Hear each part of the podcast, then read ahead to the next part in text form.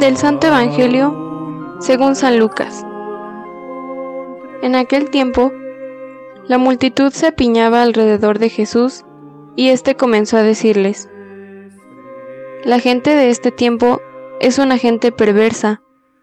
Pide una señal, pero no se le dará más señal que la de Jonás.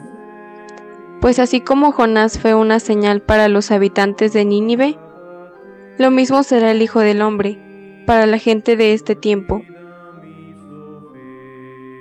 Cuando sean juzgados los hombres de este tiempo, la reina del sur se levantará el día del juicio para condenarlos, porque ella vino desde los últimos rincones de la tierra para escuchar la sabiduría de Salomón. Y aquí hay uno que es más que Salomón. Cuando sea juzgada la gente de este tiempo, los hombres de Nínive se levantarán el día del juicio para condenarla, porque ellos se convirtieron con la predicación de Jonás. Y aquí hay uno que es más que Jonás. Palabra del Señor.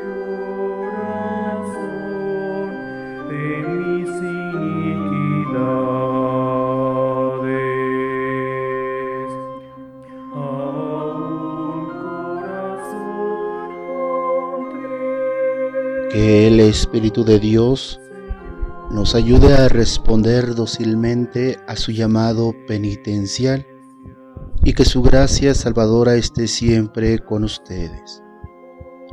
Buen día queridos hermanos, les saludo en Cristo Jesús. Con la gracia de Dios nos encontramos en esta primera semana del tiempo de Cuaresma que iniciamos el miércoles de ceniza, donde se nos invita incesantemente a la conversión. ¿Cómo la recibimos? Encuentra en nosotros un corazón abierto y dispuesto a dejarse interpelar por la palabra de Dios? ¿O somos de la generación que necesita signos extraordinarios para creer en el Señor? El Evangelio de hoy que nos presenta San Lucas, capítulo 11, versículos del 21 al 32, es una fuerte llamada de atención a las generaciones de todos los tiempos que siempre están pidiendo signos para creer en la persona de nuestro Señor Jesucristo. Si nos hace un milagro, creemos en Él. Si no hay tal milagro, lo rechazamos. Sin embargo, Dios nos ha dado diversos dones donde lo podemos reconocer, pero desafortunadamente en ocasiones no somos agradecidos, exigimos más señales. Y la falta de fe de una generación que pide una señal, pero que no está disponible a escuchar y reconocer la persona de Jesús en los enfermos, los necesitados, marginados, en el forastero, la viuda, el huérfano, no se le dará otra señal. Por lo tanto, uno de los peligros de nosotros, sentirnos buenos, que ya lo sabemos todo, que ya lo hemos escuchado todo.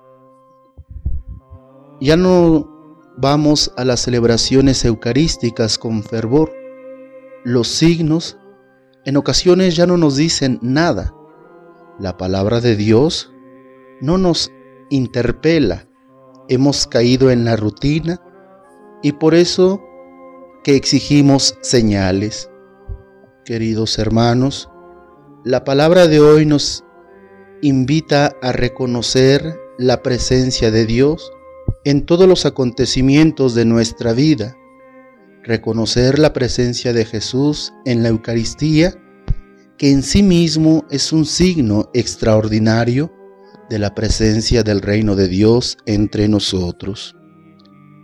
Que nuestro Señor Jesucristo nos conceda la gracia de la conversión en este tiempo de cuaresma para vivir la resurrección, que durante estos 40 días caminemos realmente por la misericordia de Dios y que sea Él quien lleve a buen término esta obra que hemos iniciado.